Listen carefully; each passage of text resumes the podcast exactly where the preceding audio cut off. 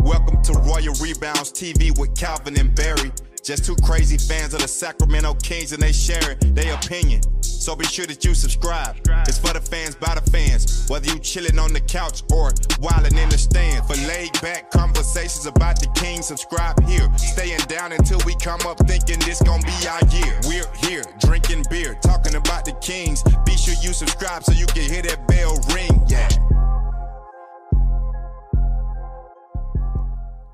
What's up, Kings fans? Welcome back to Royal Rebounds, the Sacramento Kings YouTube channel for fans by fans. Kings only lose by 17 points tonight to the Atlanta Hawks. Uh, I don't know if that's a good or a bad thing. No De'Aaron Fox. Terrence Davis is out with a wrist injury. I guess an MRI revealed some ligament damage. We get to see Davion Mitchell start. The Kings start out hot tonight, but they still lose.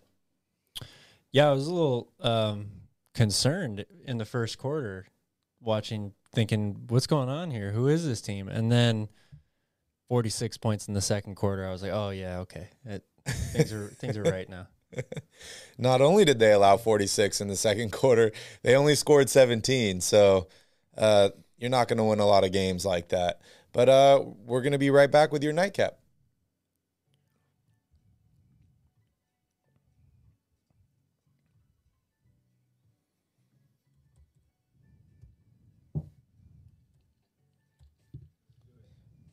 All right. We're here. We're drinking beers. And we're talking about your Sacramento Kings. If you're a Kings fan, make sure you hit that like button down below. And if you enjoy awesome Kings content like this, consider subscribing. And don't forget to hit that notification cowbell as well. This is your Sacramento Kings nightcap. So, as I mentioned, Cal, Kings lose tonight 104 121 to the Atlanta Hawks in Atlanta. This is now five losses in a row for Sacramento. No De'Aaron Fox. Hopefully, he'll be available by Saturday. But uh, it looks like a downward spiral at this point. Yeah, I mean, this team just doesn't. They they give no effort. Like they're. I can only imagine what's going through their heads right now. I mean, they're not. They're not connected at all. They're not a team. They're they're just a bunch of guys out there on the court right now. Like it. I- I'm just so tired of watching players walk to the basket for layups. Yeah. That, that's all you see with this team. Yep. Yeah, it's unfortunate.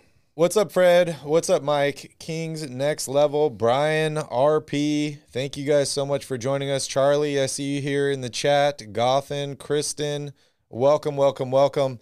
As you can see, our set is a total disaster. Peja went out drinking last night after the last loss. He hasn't even got up off the table. Bobby Jackson looks like he got in a collision with something. I don't know what. Uh, and everybody, it's just all effed up over here. Nobody's happy about these Kings losses. But hey, I have to say, at least they weren't down 60 in this game, Calvin, only 30. You you know, we talk so much about the Kings not trying on defense. You actually have to try to be down almost a combined 100 points in two games. You really have to try to do that. What's up, Skip? What's up, Ramon? Skip, you want to join us for the next section? Uh, text Calvin if you if you want to. We'd we'd love to have you on the show. Sorry for interrupting. No, I'm just saying like that I I, I don't know how that's possible. How how do you be down almost 100 points combined in two games? like I'm serious. This it's just a it's an absolute joke, you know? Nobody expects them to win games or to be, you know, a really solid competitive team at this point, but if you're one of the, the players on this team, I don't know how you you walk out onto the court and, and give that effort day in and day out. Like it that would just kill me inside. The crazy thing is the Kings were up 14 in this game and down 30. And that's all in the first half. That's not even including the second half of basketball. Yeah. What a wild emotional roller coaster. I, I saw um, Morgan Ragan after the game. They uh, they had like a, her emotions, and it was like a graph that was like, here it is after the first quarter. I'm really excited and happy, and I think everything's good. And then it just kind of goes like this, and then drops off. And that's probably how the Kings players are feeling too. You know, I was watching this game and I'm like, man, they started out so hot in this game, which is great. But at the same time, I just feel like they lost their way. There's there's no teamwork, there's no pride, there's no confidence. Uh, you know, they're just going through the motions at this point. They just show up to the game. Yes, it is a back to back. Yes, they got worked yesterday really, really bad. But this five losses in a row, they're already a bad team. They're about to double up losses on wins on the season with a few more losses here. Uh, it, it's not looking good, Cal. No, it looks horrible. Eh, it it looks absolutely horrible. There there's just no there there's so few reasons to watch at this point. Yeah, where you at, Skip? You're not at home. You you crying somewhere? Do we need to come find you? Are you hidden somewhere? You you can't show your face because that's kind of how I feel right now. And Kristen, uh, I don't cry myself to sleep, but maybe maybe I'll try that tonight. Maybe maybe that'll change something. I don't know. We have Philadelphia on Saturday. I heard Monty's on the trip. I heard Wes Wilcox is on the road trip. Uh, so it'll be interesting to see. Maybe a deal will happen. We've all talked about Kings, Sixers, trade discussions months and months. They're playing each other on Saturday. GM, other front office staff is traveling with the team. Maybe they can work out a deal. I hope so. That's really the only thing that that I think this team can hope for at this point. Uh, I mean, I, am starting to wonder if Fox is going to say his ankle's sore for the rest of the season. Uh, I mean, why would why would he want to be back out there?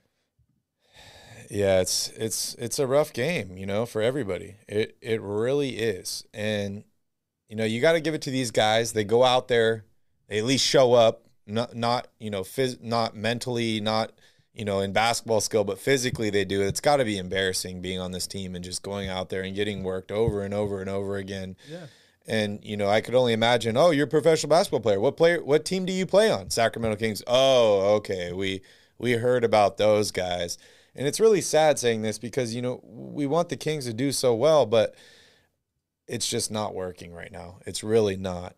And you know, 64 bench points tonight for uh, Atlanta, and the Kings didn't really do much. And on that note, Cal, you want to take a look at uh, the box scores?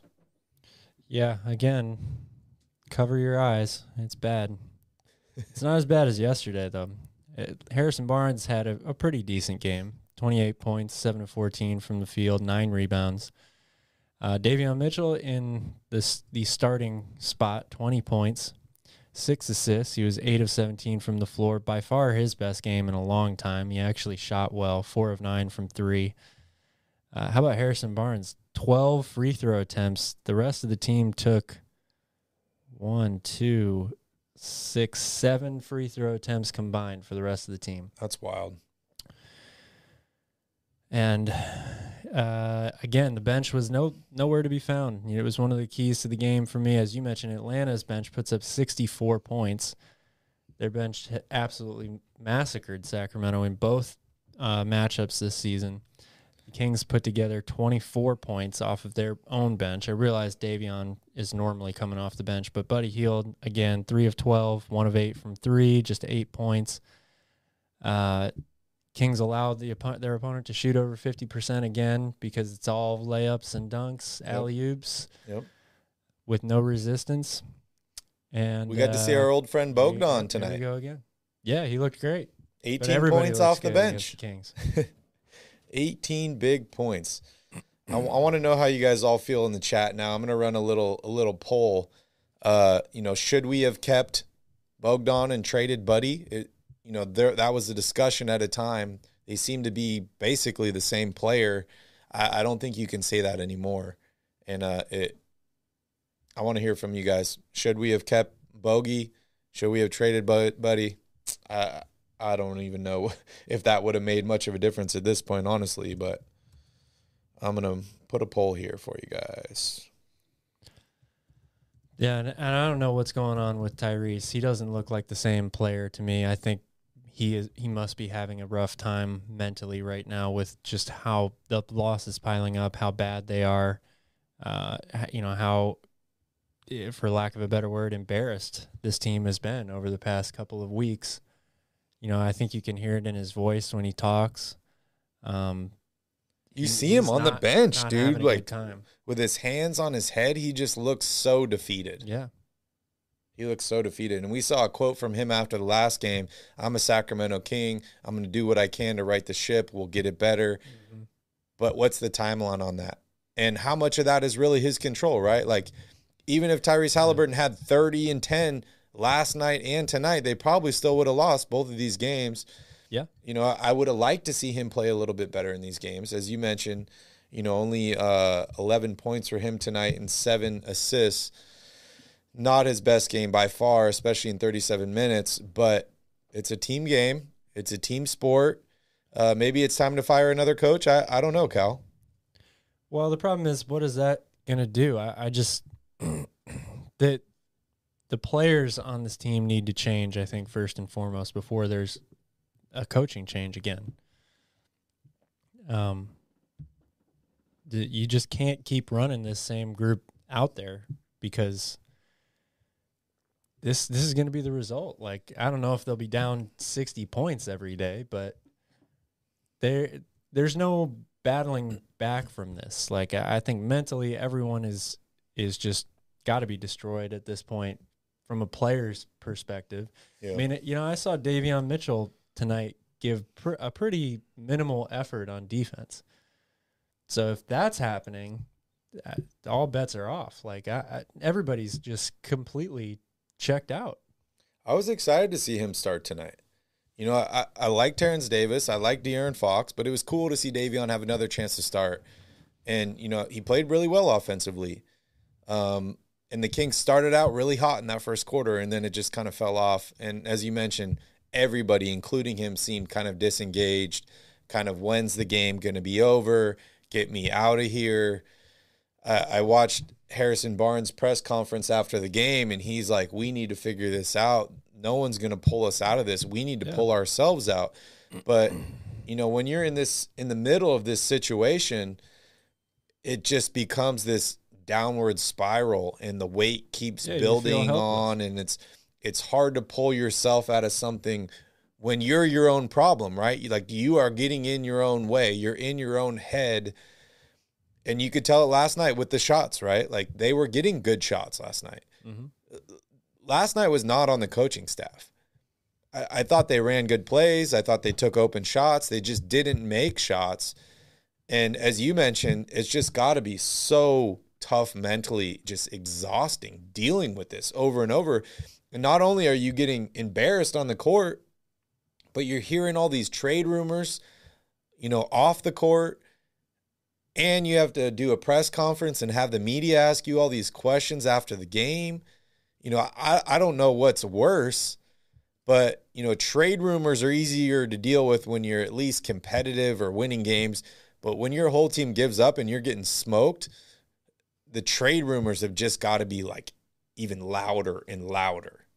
Yeah, I think everything is probably louder and louder to some degree, and it's it's why you know this team is so fragile. Like they can fall apart at the drop of a hat. They were up, what was it, thirty three to twenty one at the end of the first quarter, and that was the best quarter they've played in I don't even know how long. Yeah. But then it was gone almost immediately. Like Yep. one turnover, one missed shot, one uh, you know alley oop dunk from the other team, and everything that you've built, all the momentum, all the energy that you've built for that, even though it was only a quarter, but for those twelve minutes, is gone immediately. Yeah.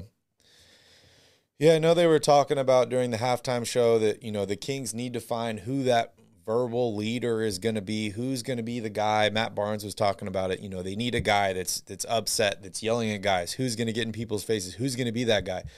You know, we've we've seen Mo Harkless get mad. We've seen him yell at mainly Buddy Hield. but 20 minutes tonight for Mo Harkless off the bench. He hasn't played this much in a while. Only five points for him. And uh, it just, they don't have it. They don't have They, it. they don't have it, and and it's also there's also a difference. You know, you it's good to have that person on your team, but even the the best of leaders, or you know, the guy that everybody would would rally around the most, if the team knows that that group of guys together just isn't that good of a team, hmm then yelling and you know trying to fire people up and all that stuff you you can only do so much at that point. You know that that stuff only works when you've got a team that knows they are good enough to compete every night out there. And we all agree that this kings roster has talent on it. Yep. but it's obvious that these guys the what the team that is put together is not good enough to compete with mo- the majority of the NBA on a, on a nightly basis. And as the, the big losses pile up more and more and more, you start to realize that more and more and more. So no matter how much a coach gets in your face and yells at you, or a player tells you, "Hey, you know, we've got to buckle down and play defense this one possession. We just got to get one stop." Yep. It becomes exponentially harder and harder for people to believe that and then you you get games like these past two where everyone is out there just walking through the motions and Yep. they're waiting until the final buzzer sounds And that makes it even harder on Monty, right? Because all the other GMs know he has to make a move. They know he's stuck between a rock and a hard place. So that, that makes his job tougher as well. And all of us are screaming, let's do something, make a trade, do something. Dab Rab, what's up, dude? Good to see you.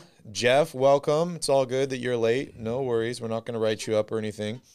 Uh, Charlie has an interesting comment here. Kings winning percentage with Fox, 40.5%. Kings winning percentage in the last 52 games De'Aaron Fox has missed, 42.35%.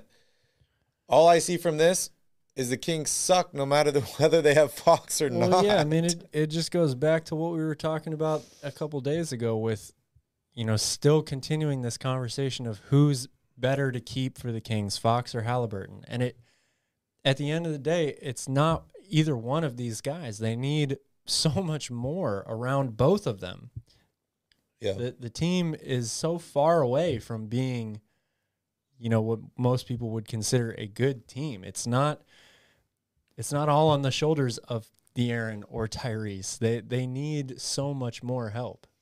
And the crazy thing about it is, as horrible as they are, they're two wins away from that 10th seed. Yeah, it's crazy. That's wild. That's wild to think They, about. they won't be for very long if they keep playing like this. I guarantee you that. The West is bad this year, man. They they're just they're just bad. They're just bad. Always smile in the sun says, I have a question though. What was the breaking point? Why the sudden change in body language, performance, just everything? What happened? Was it just trade rumors or something else? Uh, I th- I think it was when the the team went through the whole COVID protocol and they had you know half their players were out. Yep. They they were already struggling at that point record wise. Um, they had gone through a coaching change. They were switching lineups constantly, um, but it, at least you know you still saw a little bit of effort from the team when they played.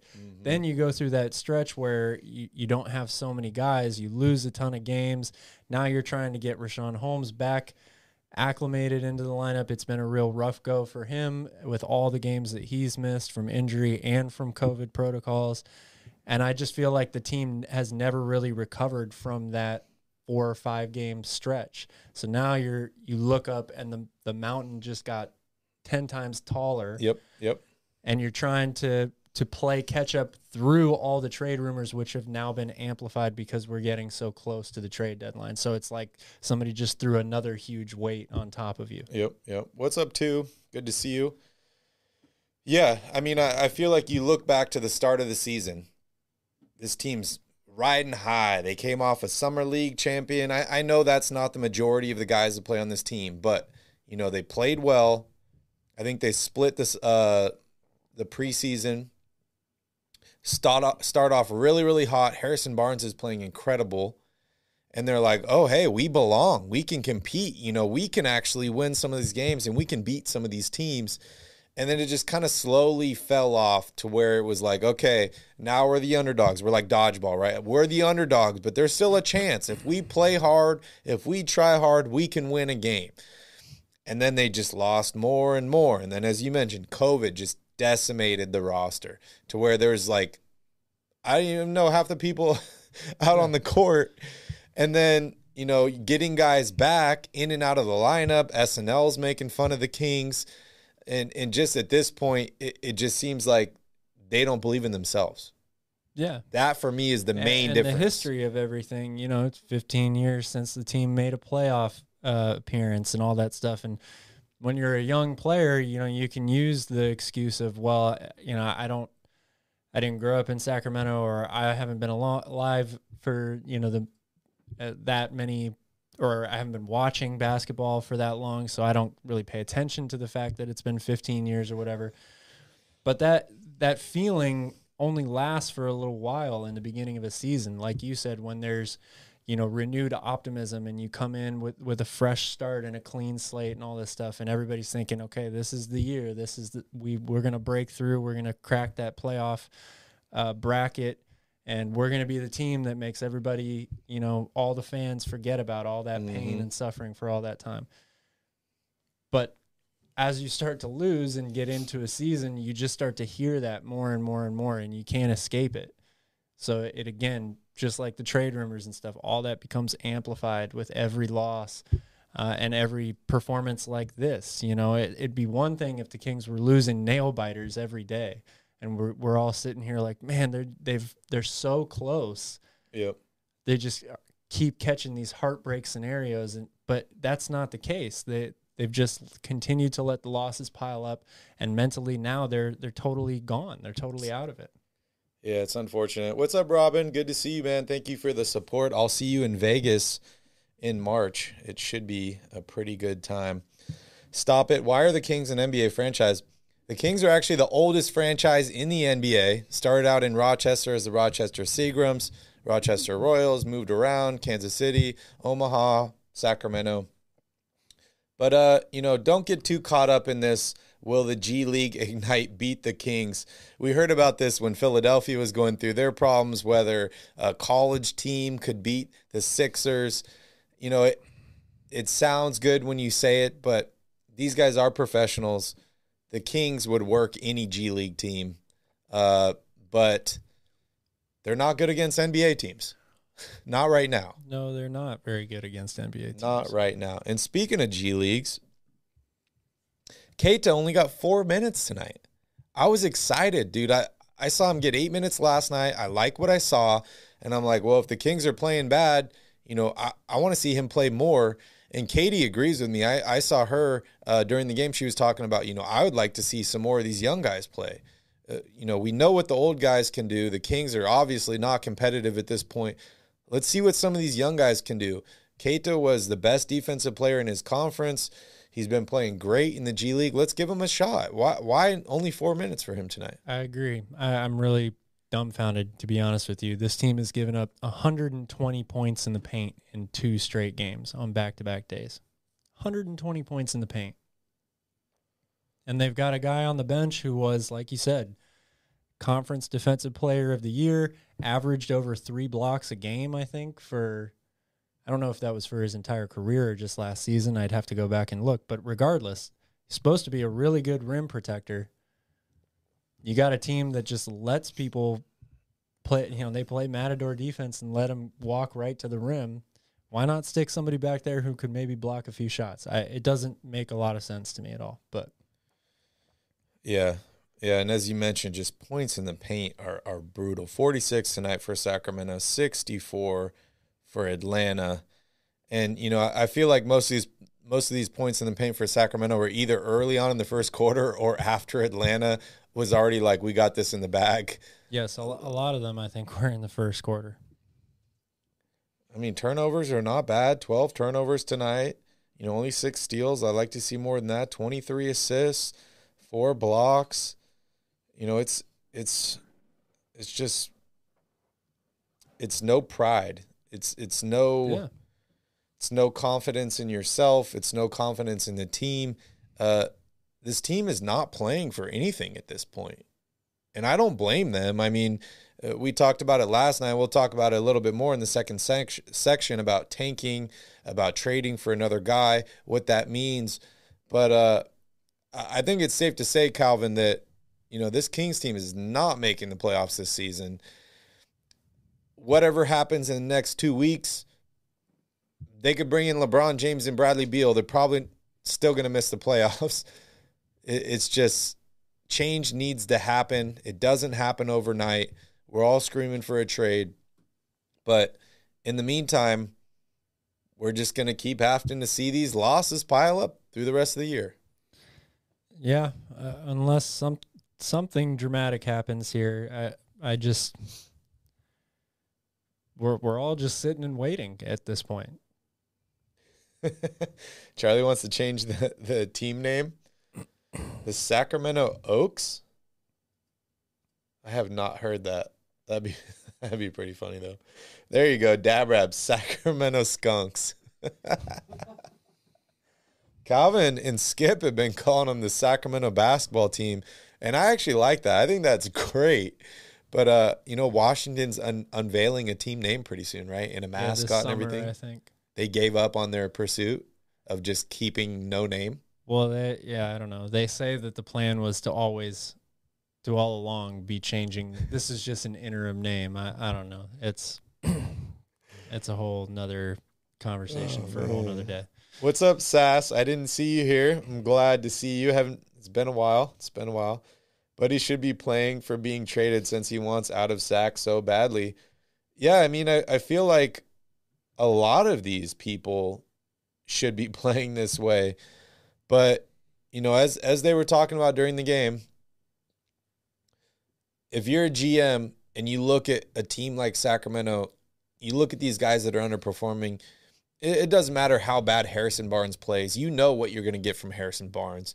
And if you make a deal, you you can say, well, this is what he's doing in Sacramento, but we're we're confident he's going to play like this for us. I don't know if you could say the same for Buddy Hield, but any team that's going after Buddy Hield, they know he can shoot the three, and that's why they're targeting him is because he can shoot the three. So it, for me, it doesn't really matter how he plays here in Sacramento in the next week and a half. Obviously, I want him to play better, and it would probably boost his trade value. But anybody that's making a deal with Sacramento right now is looking for a discount, and they're just targeting guys. Buddy for his shooting. Harrison Barnes is like a guy to help push us over over the hump for the playoffs but uh, they're they're not helping their case, Calvin. No, they're they're not helping their case, and and really to me, uh, the, only teams that are going to be willing to trade for any of these players are contending teams that are looking for that last little piece of the puzzle to complete, you know, what they think could be a championship run type team. I I Yep. mean, it's it's going to be teams like, you know, uh, teams in the top eight of the league, basically. Uh, all these other teams, they're kind of either in the same boat as Sacramento that they need so much help. They're not going to waste their time trading for any of these guys because they're not going to be the ones that push them over the top. and you know, it, It's a draft pick, crapshoot. draft pick swap. It's a basically. crapshoot. It's a crapshoot. What's up, Kyle? Good to see you here. I love the Kings too. I, I think everybody in the chat here loves the Kings, and that's what's so frustrating, right? Is it's like seeing like a friend or a significant other or or a family member going through just the worst time ever, and you're like, you're not doing good right now. I still love you, but you're effing up here and here and here, and I don't like watching you do your thing or play your games, but I'm still going to support you. And that that's basically where I'm at with Sacramento. Yeah, I think that's where we're all at, right? I mean, it, we all it's like we're watching, you know, the TV like this where we're we're covering our eyes but not we can't not watch, you know, because we still care about the team and we want them to win. Um it's just it's just hard to watch right now. If the Royal Rumble wasn't this weekend, I'd be very sad with the current King situation. LOL. In all seriousness, I know I sound like a broken record, but we just need an alpha so effing bad. Yeah, yeah, we do. I didn't know the Royal Rumble was this weekend. That's pretty cool. I haven't really been paying much attention to wrestling. I was a huge wrestling fan when I was a kid. And actually, my dad took me to my first and only wrestling match at Arco Arena on my 13th birthday. It was awesome. I saw Rush Hour in the theater. I think it was maybe it was Rush Hour too in the theater. And then we went to a wrestling match at Arco Arena afterwards. And it was so cool. It was like Vince McMahon and and uh, Kurt Angle. We're getting into it. Kurt Angle comes up with a milk truck, and he's he's got a hose, and he's spraying milk at everybody in the arena, and it's like knocking off everybody and going into the crowd. I was so happy I was on the second level, and I didn't get doused in milk, but I, I had a good time. I just I just haven't watched wrestling in a while, but interesting to know Royal Rumble. Maybe we should just throw all the Kings players in uh in the ring and let them fight it out, huh? Uh, yeah, we're having tryouts, right? Break the pool cue. That's a good or Joker. Joker quote there. Monticello said he saw the Royal Rumble as a kid at Arco Arena. That's cool. Hey, I want to remind you guys that Calvin and I will be in Sacramento attending two Kings games next month, the 8th and the 9th, back to back against the Minnesota Timberwolves. We will be live at the game, having fun. We'll still be doing our post game, so make sure you join us for that. But if you are able to make the game, come have a beer with us. We'll be up on the third level enjoying a proud ale. Uh, we'll just be, you know, cruising throughout the arena and having a good time, and we'd love to see you see you all bring back Ben Wallace. Yeah, I like Ben. Ben Wallace is actually one of my favorite players of all time. Just ultimate guy that just went above and beyond of like no one believes in me, but I can make it. I believe in myself. And just awesome player, man. Great player. Very limited He'd player. probably still be able to help this team right now today. Yeah, and and the thing is, is like Ben Wallace is such a limited player, which in my mind makes him even more amazing of how good he was at the things that he did do well, that he was able to have that big of an impact. Yeah, I I mean, well, I don't know. Same with Dennis Scoring is Rodman. flashy, but Same yeah, I with mean, Dennis you can- Rodman. you yeah, can be great at at a lot of things, or you know, things that don't involve uh, dribbling and shooting, and and be a great basketball player. Only undrafted player in the Hall of Fame ever. Wink, wink. Play for a draft pick. Don't tank. All right, Calvin. Uh, you want to talk about this game anymore, or should we move on here? Man, no, I I need Will Smith to come in and deneuralize me for the, the past two games. Like it, I, I don't want to remember anything from these two games. I mean, it's not even these games. You know, you, you look back here, the last Kings victory was against the Houston Rockets. Then we lost to the Rockets by six, lost to the Pistons by two, two of the worst teams in the league. Then you go play the Bucks without their best player, lose by six, which I was happy they were competitive and they were in that game, but it's still a loss. Then you just get worked by the Celtics, down by 60 at one point. Get worked again tonight, down by 30 at one point. Uh, I, I need a deneuralizer for like the last like 30 games, maybe more. Yeah. Fif- last 15 years, I guess. Why stop there, you know? Oh man, Uh, this is crazy. All right, guys. Well, we are done talking about this loss. Just stay tuned with us. We're going to take a quick break, and when we come back, we're going to dive deeper into the Kings.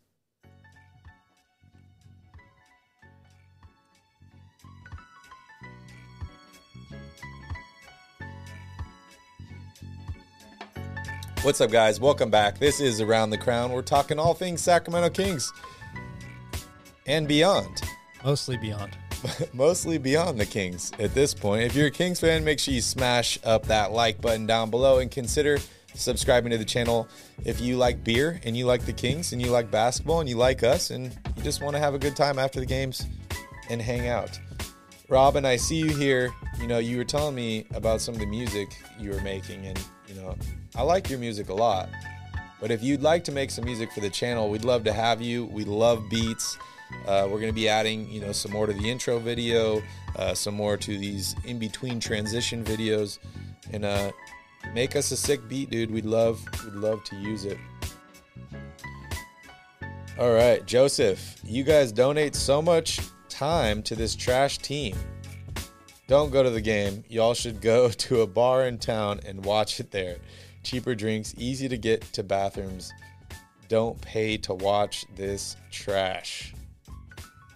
We don't live in California, man. We we got to come a long way. It's we go to been a bar for every game, usually. It's yeah. It's been over two years since we saw a basketball game live, and it- yeah, I, I agree with you. This is I'm not stoked that this is the game that we we get to go to necessarily, but I'm I am going to be really happy to be in an arena watching live basketball again. It it is no matter how bad the Kings are, it's still one of my favorite things to do. Yeah, and uh, you know, the first game we're gonna be out and about having fun. The second game we're courtside, so we're gonna have our own private bathrooms, our own uh, you know spot underneath the stands. We're gonna go to the clubs and we're gonna have fun. But if you'd like to have a beer with us after the game, we'll be out on K Street Yeah. having fun. trying to get those media passes too. So you know we got to meet and greet all the. Yeah, I mean courtside's not too bad. No, courtside's not too bad. Never sat courtside for a game, so I'm very excited about that. Get to see uh, Anthony Edwards jump over the whole Kings roster. Courtside. yes, It'll be yes. And I want to give a quick shout out to Fred for copping another Royal Rebounds hat. It's on the way, Fred. And thank you so much for supporting us. If you guys would all like to support us, right down below here, royalrebounds.com. Check out our shop. We're re uh, doing everything right now. So uh, if you see some cool gear you want, it's going to be popping up in the next couple days and uh, get it ordered. You can also follow us on Twitter, Royal underscore rebounds, or on Instagram at Royal Rebounds. We have a fun time. We do. Hawaii, cup uh. University of Hawaii is on a different island, man. We can't even go watch those games. It's on Oahu. JN, dude, the the last time that we were on K Street, you want to tell them the story about the the dude? Oh no, that's all you, man. That's all you. Uh, last time we, we were uh, on K Street was what was that? October? Uh, that was. Yeah, I think it was October. 'cause we went for was Fan Fan Fest. Fest. Yeah, Yeah, we- yeah, yeah. Yeah, we went for Fan Fest, and you know we don't have the electric scooters here yet, which y'all do, and they are awesome. We're riding the scooters around town. We go up to K Street. Uh, you know, we're looking for bars to just have fun. We see the coin op, so we're looking, you know, to turn around, and there's this naked homeless dude, literally across the street from the coin op. There's like this old restaurant. Yeah, I don't like, remember. Pops up out underneath Yeah. a blanket. I don't remember. I don't remember what it used to be, but it's got like this railing around, and the dude literally made the inside of the railing like his new home. So he jumps up and he's like butt naked, and somebody, some girl yells at him like, "Put your clothes on." and what does he say? I don't even. Yeah, he's like, up. Yeah. "Shut up, bitch." and then he lays back then down, Proceeded to scream and- that at her Yeah. as she walked like three blocks away. lays down, wraps his clothes around him or his uh, his like sleeping bag around him. Good times, man. There's homeless people everywhere. You know, it's it's really tough times. So yeah, come hang out with us on K Street. It'll be Yeah. a blast. Yeah, come be our bodyguards. We'll just we're just gonna travel in an entourage. Yeah, yeah, yeah. We brought Vinny with us. It was his first time. But uh Oh, Joseph, that was you. Charlie says no cup holders. Courtside, no cup holders. I'm pretty sure I saw cup holders. They were zooming on that guy when he was puking on the court, and he had like five beer cups in his cup holder. Well, if the Kings are down by sixty, I'm just gonna throw my beer on the court, so I don't need a. a You can cup pull a holder. J kid. Yeah. Uh, Some bump me, bump Yeah. me. I might puke on the court if they're down by sixty. Fuck. There are so many naked homeless people for some reason. I mean, if I was homeless, I'd probably be naked too, right? You got nothing to lose at that point. You really don't. Joseph. Okay. I mean, if, if that was you, that's fine. you know, next time wave, say hi to us. Don't don't cuss at random ladies. All right, let's move on here. Enough enough story time. Let's talk about the Kings again. So, Calvin, last night we had an inter- interesting conversation. Uh, I don't know if you guys know Leo from from Cowbell Kingdom. Pretty popular guy, has a media pass, very well respected. We we love Leo. He came in the chat last night and was all about no tanking, bring in Ben Simmons, make a trade happen. I think he was calling Tyrese Halliburton a role player. Uh, and he was just basically saying, don't get attached to these guys that haven't proven anything and trade your guys for a guy that's proven, right? Don't don't get your hopes up on a young guy that has a lot of potential that hasn't proven anything. You know, basically not cut your losses, but trade up when you can. So, you know, we've had a day to kind of think about that a little bit more. Um, you have any more thoughts on on the Ben Simmons situation? No, my my thoughts are the same. Uh, it's if it's possible for the Kings to get Ben Simmons at this point, they need to do it. They need to, or somebody, you know, along those lines. One of these bigger name players that is rumored or uh, is rumored to be available or is available. You know, Sabonis, Miles Turner, um, John Collins. They they need to take a chance on one of these guys. Speaking of which, John Collins did not have a good game tonight. Did you see his stat line? Yeah, none of the Hawks starters really had that great of a game. They they did Nine most of their six. damage off the bench. Nine and six in 25 minutes for him tonight. Yeah. Two steals and a block. I, I like John Collins a lot. If he's available, uh, I'd love to make a move for him. But, you know, yeah, it, it's tough. It's really tough. And, and the problem with me with Ben Simmons, like I like Ben Simmons. Early on in the season, I was all in on Ben Simmons. The reason I'm a little reluctant now is I just, it's been so long for him. He's been out. I don't know how this is going to work for Sacramento. And if you have to give up multiple first round picks in addition to Tyrese Halliburton and some of these young talented players, what position is that going to leave you in? If I'm picking up Ben Simmons this season, I, I'm definitely not expecting him to be available right away. Like, I I don't know how long it'll take for him once the trade is official. He's got to go through the physical, all that. Richaun Holmes has been back, what, five games now, and he's still not in game shape. I know it's a little different. He's dealing with Yeah. COVID and stuff like that. But Ben Simmons hasn't played in in what, nine months now? It's been a very long time. 10 months. Last time we saw him, he was in practice with his phone in his pocket.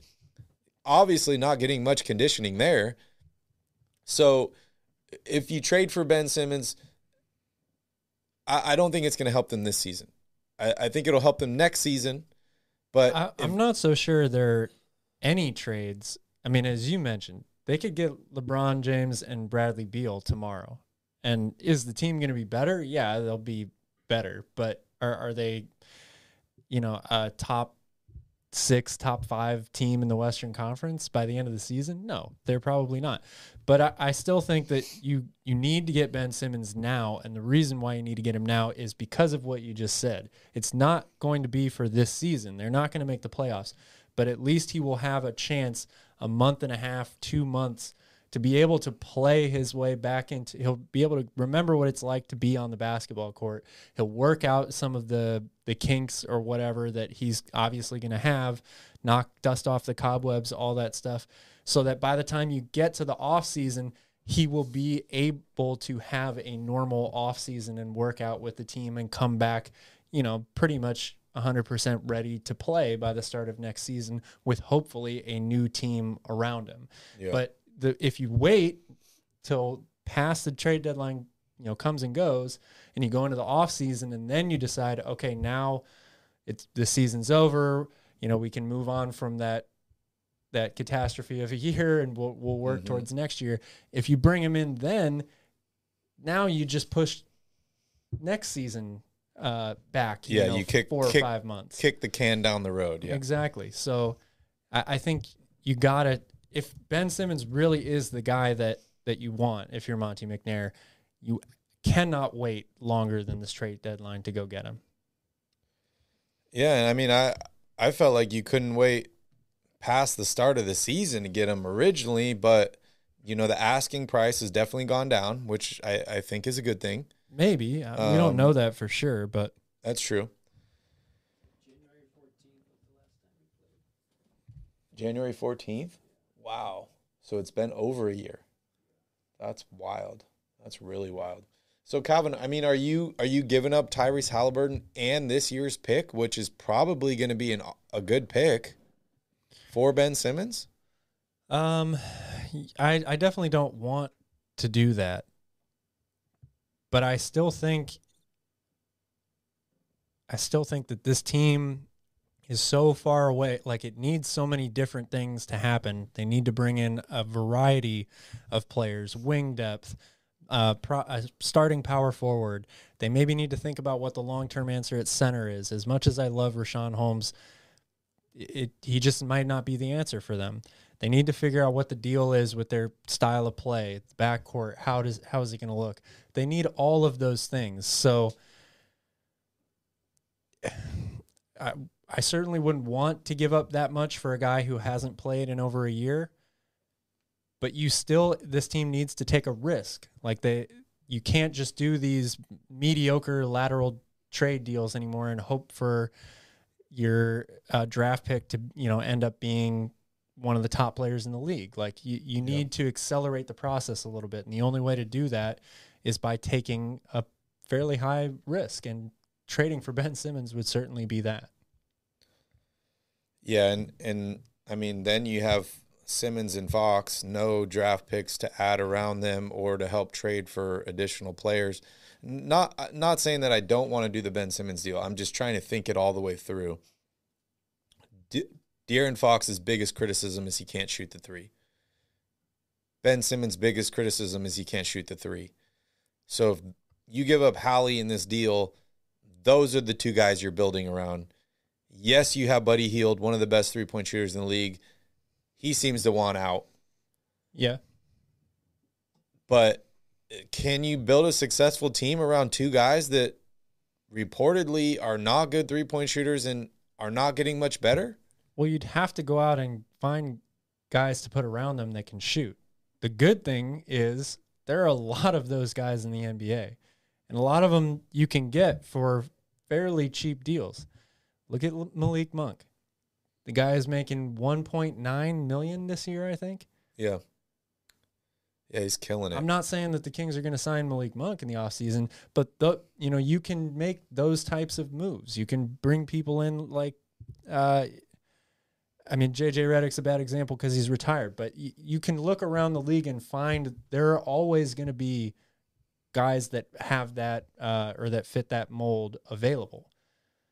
Um, so if you have those two guys, the idea is then that the defense is going to be better in the long run because you're bringing in one of the better defenders, if not the best defender in the league, you know, over the past few years. yeah. That's the biggest thing that this game. I mean, Ben- team- Ben Kings team needs to Simmons- Has a ton of skill. You know, he's a great Yeah. playmaker. He's a big body. He can play multiple positions. As Charlie's saying in here, one of the best defenders in the league. You know, there's a lot of positives about Ben Simmons. I don't want to take any of those away from him. But we also talk about one of the biggest needs for this Kings team is they need a vocal leader. Yeah. Is Ben Simmons that guy? I, I haven't seen Ben Simmons as that vocal no, guy. I, I'm not so sure he is, but so who will be that guy? Like, well, I, I don't know. I mean, that's what I'm saying is that you I think you can you have to start you have to start somewhere. Like you have to just decide, okay, this is an opportunity that a franchise like Sacramento hasn't had in a really long time in terms of actually being able to potentially acquire an all-star level player.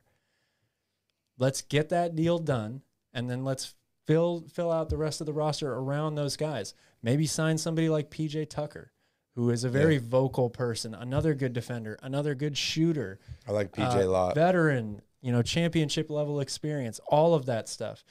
You can f- put those little other pieces around those two, De'Aaron Fox or Tyrese or what whoever it's going to be, and Ben Simmons, and, and you know go from there. Like uh, part of the problem I think is that again, there's so much that needs to be fixed and so much that needs to be changed with this team. It's like where do you start? Well, let's let's just pick one good spot here, which is this guy is an all-star level player.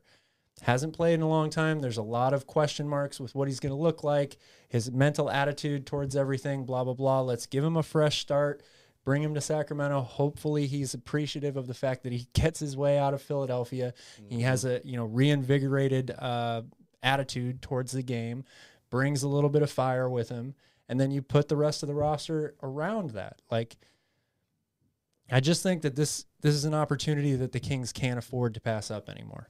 Yeah, I agree. I, I, I agree. I, I think they should make a deal for him.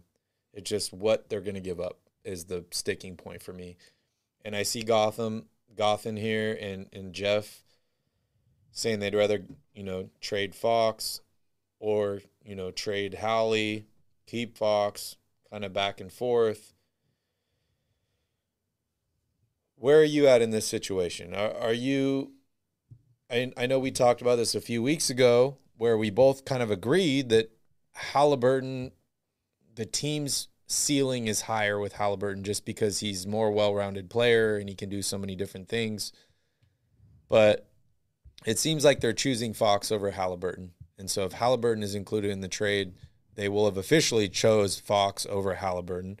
Are you in that ship or do you think that they should do a deal of Fox for Ben Simmons? Keep Halliburton, maybe keep one of their two of these first round picks. Um that's a really hard question to answer. I, I just I feel that the Kings shouldn't they shouldn't uh, limit themselves at this point. the The franchise is every day sinking to a new low. Like it's been 15 years since we made the playoffs. They just got their asses whooped for the last two games, like historic losses. Yeah. Boston's biggest win in franchise history. That's one of the oldest teams in the NBA. Like it, it, all of these things are multiplying and adding up, and it's been adding up over over a decade now. So I don't think that the Kings should limit themselves to trying to improve this team by saying we're gonna build stick with Fox and Halliburton and build around them. Because the problem with that is who are you gonna bring in to build around them? What what deals can you make? Right now. Can you get Sabonis for Buddy Hield and Marvin Bagley? I don't know, but maybe you can. But I'm not. I'm certainly yeah. not 100 percent confident Probably of that. Can you not. get any of these players that we think putting them with Tyrese and Fox are going to drastically improve this team? I'm really not so sure about that at this point, especially with the way the team's playing. So then you're totally putting all your eggs in the basket of free agency in the draft, which mm-hmm. is what the Kings have been doing for the past how many years? And it hasn't improved the team really at all. I mean, they've gotten like marginally better yeah. over the years, but then it's dipped back down. So that's why I, I just don't think you can really say like there are these guys on the team that are untouchable. I think you have to be open to everything right now when it comes to improving the roster as a whole. Yeah, I agree with you. And uh, I see a lot of people they want to trade Hallie, just like Leo said. He's a role player at this point. You know, he hasn't proven anything. De'Aaron Fox has proven a lot more. So, you know, you that, that that's the safer bet, right? Is to keep Fox, trade Halliburton, get this guy. But you know, another reason I like it's also a little unfair to say that he hasn't proven anything. I mean, look at the cards that he's been dealt his yeah. first two years in the NBA. Yeah. Got drafted by the Sacramento Kings, which have been one of the worst teams in the league for a long time. He got put next to a guy in De'Aaron Fox who needs the ball all the time. He has to kind of figure out how to play with him. He went through a pandemic his first year in the league. Like and he still was in the conversation for rookie of the year last year. He's had an improved season this year. Yep. So uh, to say that he hasn't proven anything. Well, yeah, you're right. Like he hasn't won any awards. Fox the, the hasn't made the Fox playoffs. hasn't won an award but What chance has he been given to prove anything? Yeah. Seriously. Yeah, and it's not like Fox is an All Star either. I, I know a lot of people think that he should have been, but but he isn't. He has not made an All Star team. The reason I like Fox for Ben Simmons better is is simply money wise. is I feel like a Fox for Ben Simmons trade works out well and it still allows the Kings to add another piece, to have that salary cap. Versus if you're trading Tyrese and a bunch of fillers, you're bringing in Ben Simmons' contract and you still have De'Aaron Fox on a max contract. It makes it a lot harder to bring in other guys to to help. And I see everybody here in the chat or or a bunch of people saying, you know, Ben Simmons replaces Halliburton's playmaking ability. You know, maybe he does, maybe he doesn't. He, I, I he think does. I think that's a good point. But also, you know, you look at the last time the Kings were successful, they had lots of playmakers on the court. They could do all different things. But one thing that Ben Simmons does not replace on Tyrese Halliburton is three point shooting. Oh, Tyrese that's has been sure. one of the best three point shooters on this team all season long. Absolutely. He's been one of the best three point shooters in the entire NBA all year. Hey, Monty. I love how I'm hearing from you guys all in the chat. I love it. I love to hear from you guys. I, I like how everyone's got an opinion on what needs to happen. We got a bunch of young GMs here, and, and I love it. You know, it just shows your passion that you guys, you know, care about this team so much. You're involved. You want things to change. We all want things to change. But, uh, you know, it's hard to come in here and watch this and talk about it after humiliating loss after humiliating loss. What is this? Five losses in a row, and people are still tuning in and want to talk about the Kings. So that right there shows shows me how how true of fans you guys really are, and I love it. All right, moving on here, Calvin.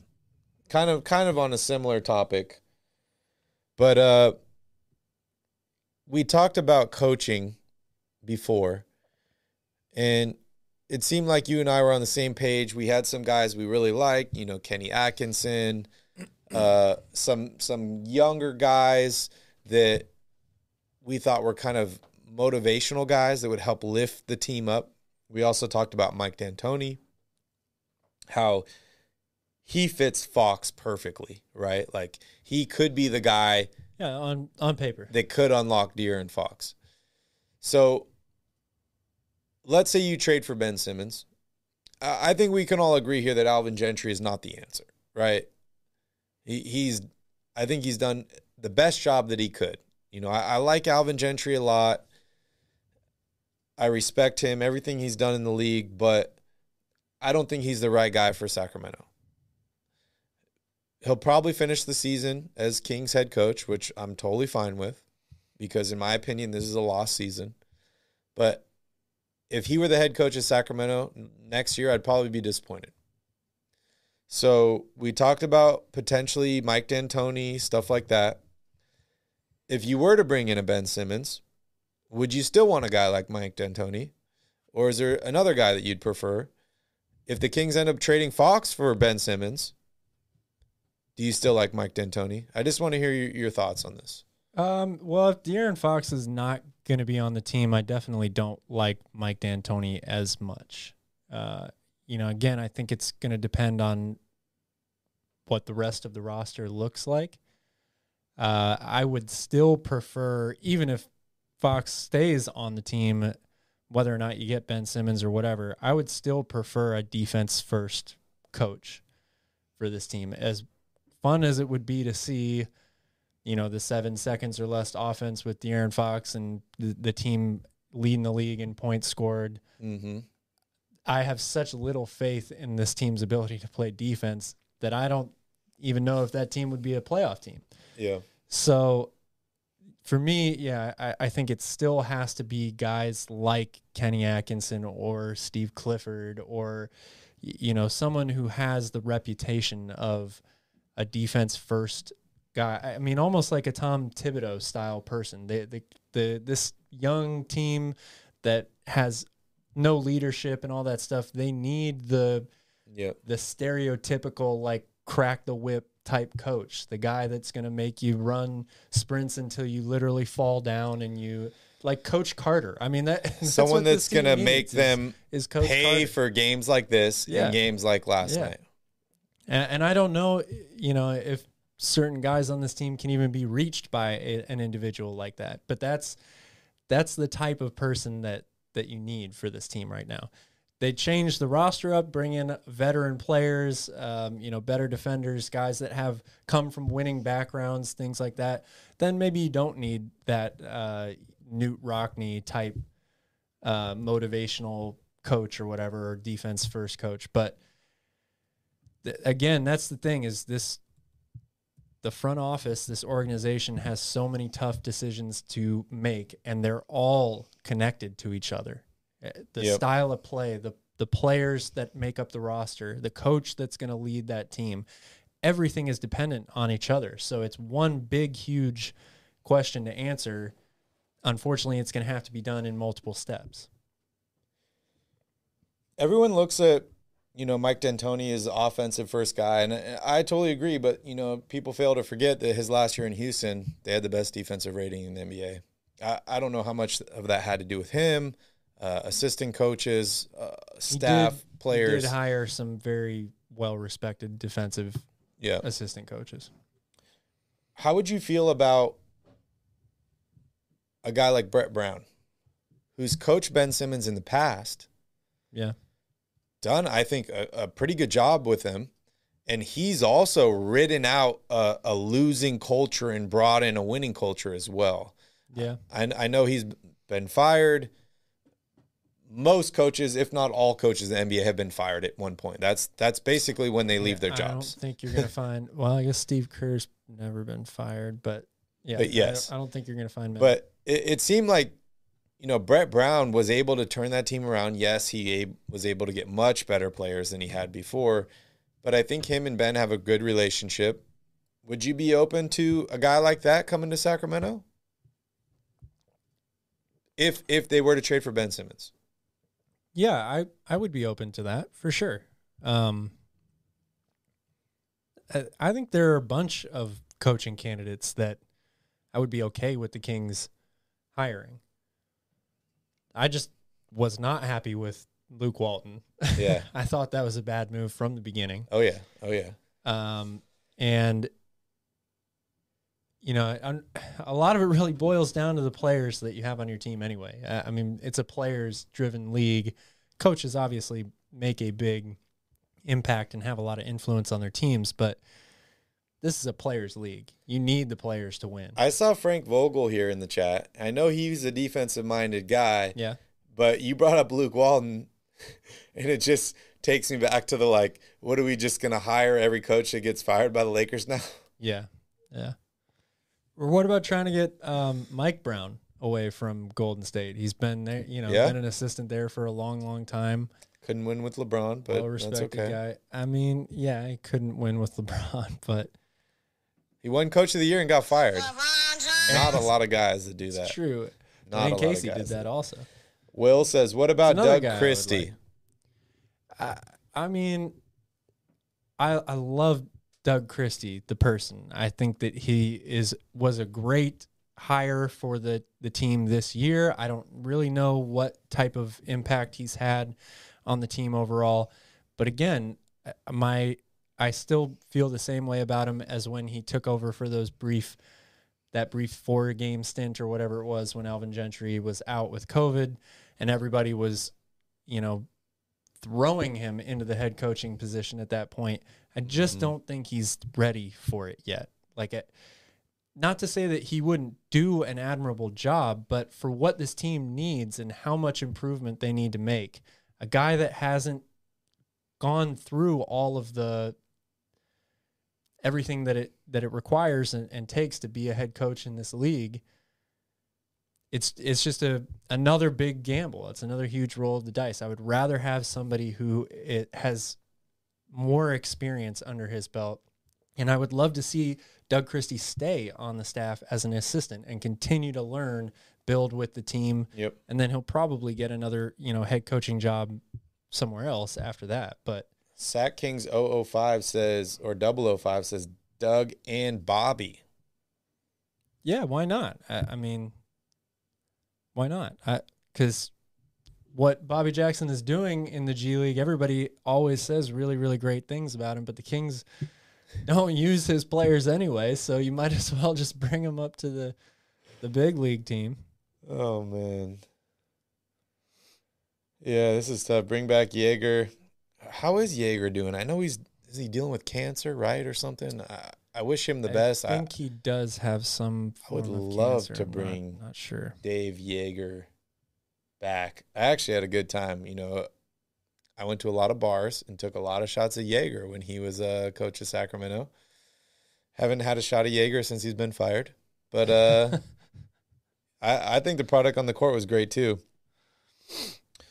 I saw Summer Lowe was mentioning something about next year's draft.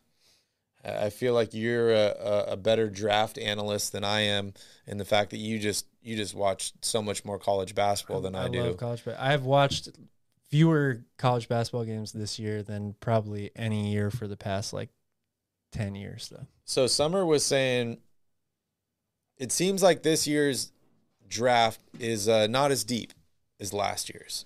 I want to hear your thoughts. It's not expected to be. No, there are some really really good players in this draft, but the the overall consensus is that it is from top to bottom not nearly going to be as deep or as strong as last year's class. so does that make it even more important that the Kings need to secure a top pick in this draft, or does it make their pick basically uh, more tradable?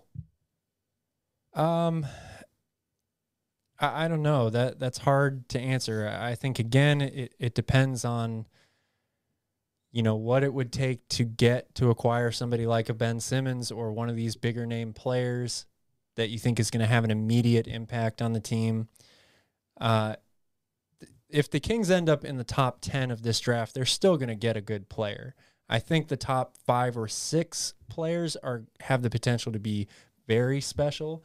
After that, it it drops off a little bit. Um, but if you're picking at seven or eight, or you know where basically where the Kings are projected right now, you're you're still going to be able to find, I think, a really solid player, especially if you can somehow pull off a deal where you get Ben Simmons or one of those other players that we keep talking about and keep your pick. Then you're in a really good position. Yeah, Brendan says Ivey for the all guard lineup. I mean, I- would draft that guy. I, I know the Kings have a ton of guards, but we're talking about a a starting shooting guard right away who is a phenomenal athlete and an amazing defender. Like the guy is Yep. is really really solid in a lot of aspects. So if the the Kings had a chance to take him, I would take him in a heartbeat. And you know, this offseason we're going to do draft preview shows. We're going to do a draft show, so make sure you guys stay tuned for that. Calvin will be breaking down uh, all the top 10 picks. And if the Kings do have a pick, you know, what what fits that team. Vinny, can you show my uh, my screen here? I want to go back to this website again, tankathon.com. If you're a Kings fan, you need to add this on your bookmarks because this is something you're going to use every single year. So, I guess with these added losses here, Sacramento is now in the sixth projected spot. You can uh, sim the lottery here and see what happens. Oh, number six again, and you can even look at our mock draft. So, let's let's take a look here. And uh, Cal, you want to go through, you know, some of these guys that you like, maybe the top six, Well, including I, I like all the guys in the top six. I mean, Jabari Smith, uh, we already talked about it a little bit on another show, but th- that dude is going to be a star in the NBA. Uh, he's ready to play NBA basketball right now, today. Um, it- there are very few people 6'10 that can do what he can do with basketball. He's truly a generational talent. I Kings believe. need a four. Um, so if there's any way in hell that the Kings can somehow end up getting him, that would be the that'd be the steal of. Uh, you think he's a lock at number one? In my opinion, he's definitely the top Okay. prospect in this draft. Okay. And I I don't you know Paolo Banch- Banchero has a, a decent chance to kind of go neck and neck with him. The NCAA tournament obviously will have a lot to say about where these guys end up ultimately. I love Chet Holmgren too. I think that he's a, again a, just an incredibly unique player. Um, there really are not many people on this earth seven feet or taller that can handle the ball and shoot the ball like he can. Um, but I, I, for me personally, Jabari Smith, Paolo Banchero, uh, Jaden Ivey, um, I like Keegan Murray here, which is what Charlie said in the draft as well. I think he's a, a really, really fine player. And Ben Mathurin from Arizona is another guy that I'm very, very high on. I think he probably will, as we can see here on the screen, be available in that six to eight range. So if the Kings end up picking him, I think that they uh, will end up with a very safe pick at that spot. Okay. Okay. Oh man, just it's crazy. We're not even at the trade deadline yet, and we're talking about the next year's draft. But I guess hey, that's uh, what happens when you're 18 and 32. There are a lot of different ways to create your own shot. Uh, I'm just to say that I realize that he doesn't necessarily have the the complete ball handling package. He's not going to be making step backs and other stuff like this, but he has an incredibly smooth fadeaway jump shot. At when you're 6'10, you can create your own shot without moving by a by a fadeaway jump shot. So, and he he's incredibly athletic. So, uh, I, I love Jabari Smith. Everything about him. Yeah, and if you can keep Halliburton, uh, you know Halliburton loves to set up the big man. Yeah. So that that would definitely help as well. All right, Calvin, you ready to move on here? Yeah, I think so. All right, guys, we're going to take another quick break here. And when we come back, we're going to take a look at the next week of Sacramento Kings basketball with Kings Crusade.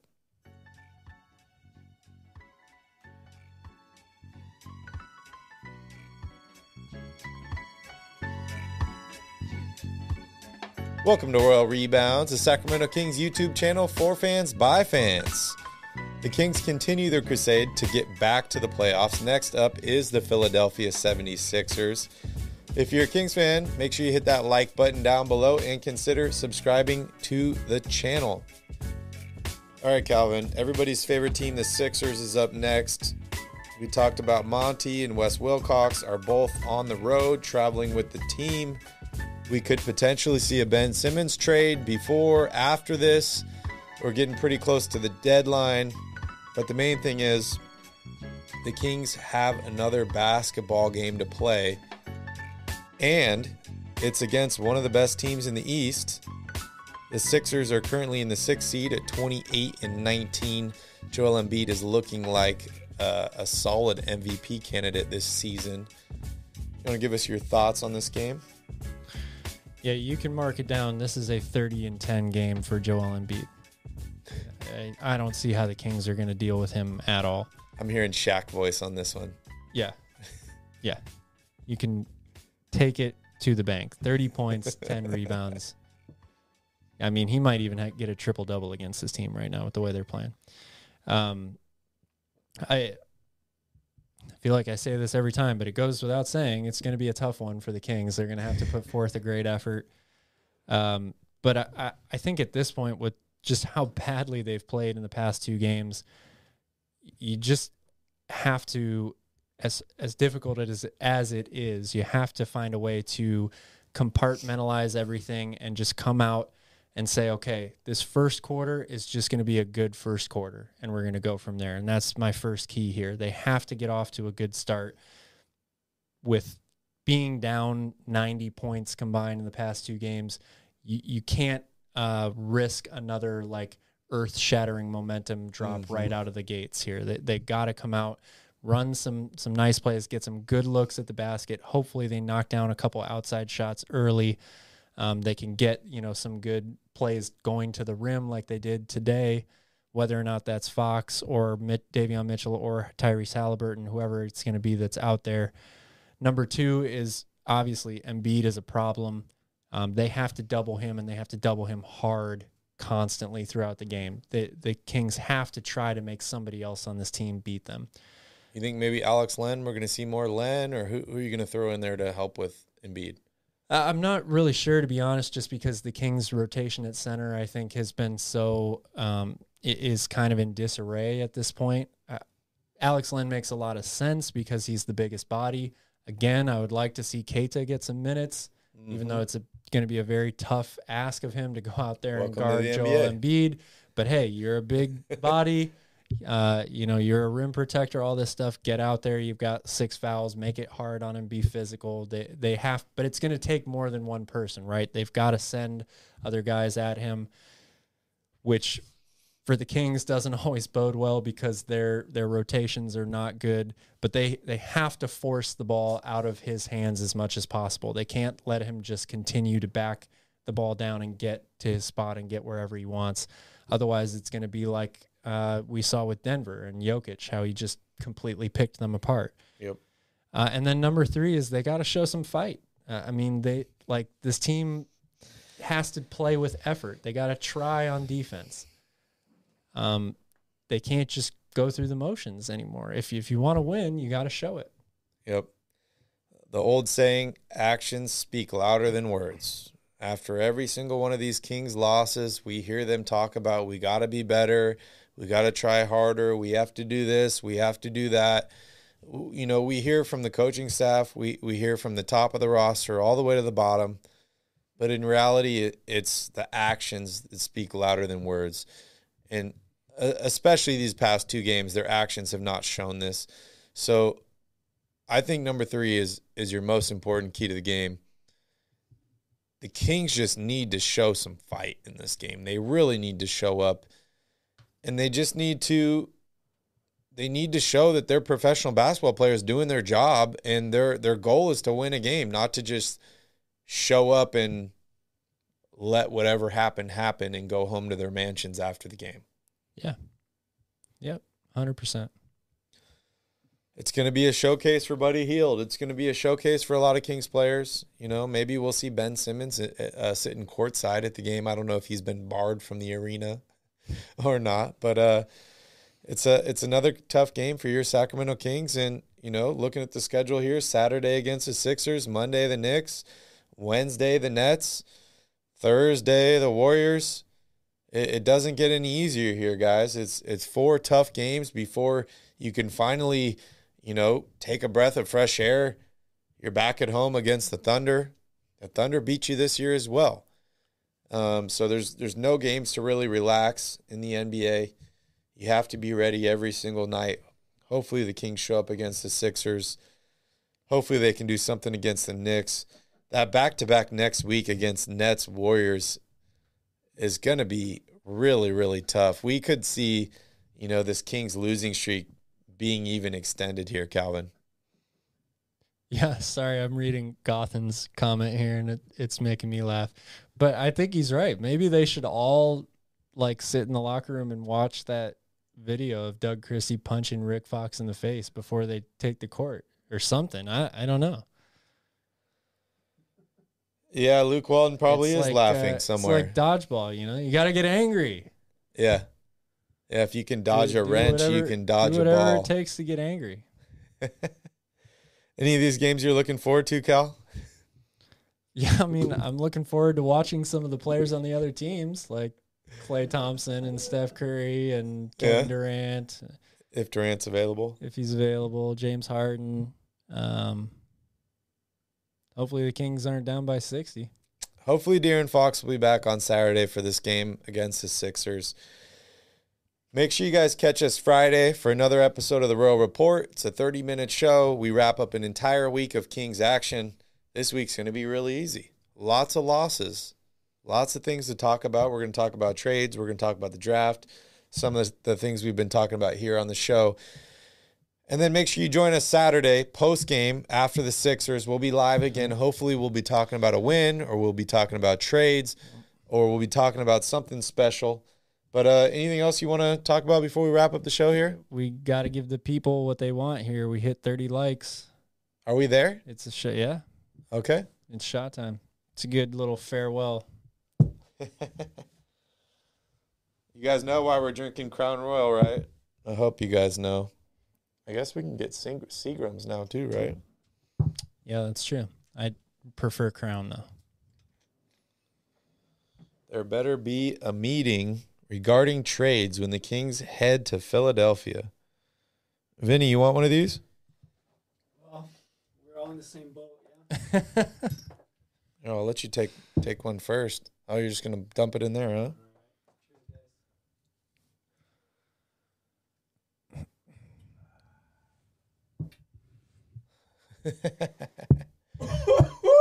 It's good one, huh? All right. No chasers. No chasers over here. Thanks all you guys. Thanks Kristen. Thank you for all your your support. Um, man, I mean, we definitely couldn't do this without you guys. That's for sure. Yachty, I think thank if you we all. didn't have Mike, this podcast, Barry and I, we talk about basketball all the time. We probably wouldn't even talk that much about Kings basketball just to each other at this point if we didn't have this show. come on. You know we'd be talking about Kings. Can we trade buddies IQ? I wish we could. Monty can speak with Daryl live from Philadelphia. Yep, it's going to happen. Well, guys, thank you so much for joining us for another podcast, another post game. We had a lot of fun talking Kings basketball with you all. Next game, Sixers. We'll see you guys live on Saturday. Cheers, everyone, to the Kings. In the meantime, go Kings. Hopefully, we can get a win here. Have a good night.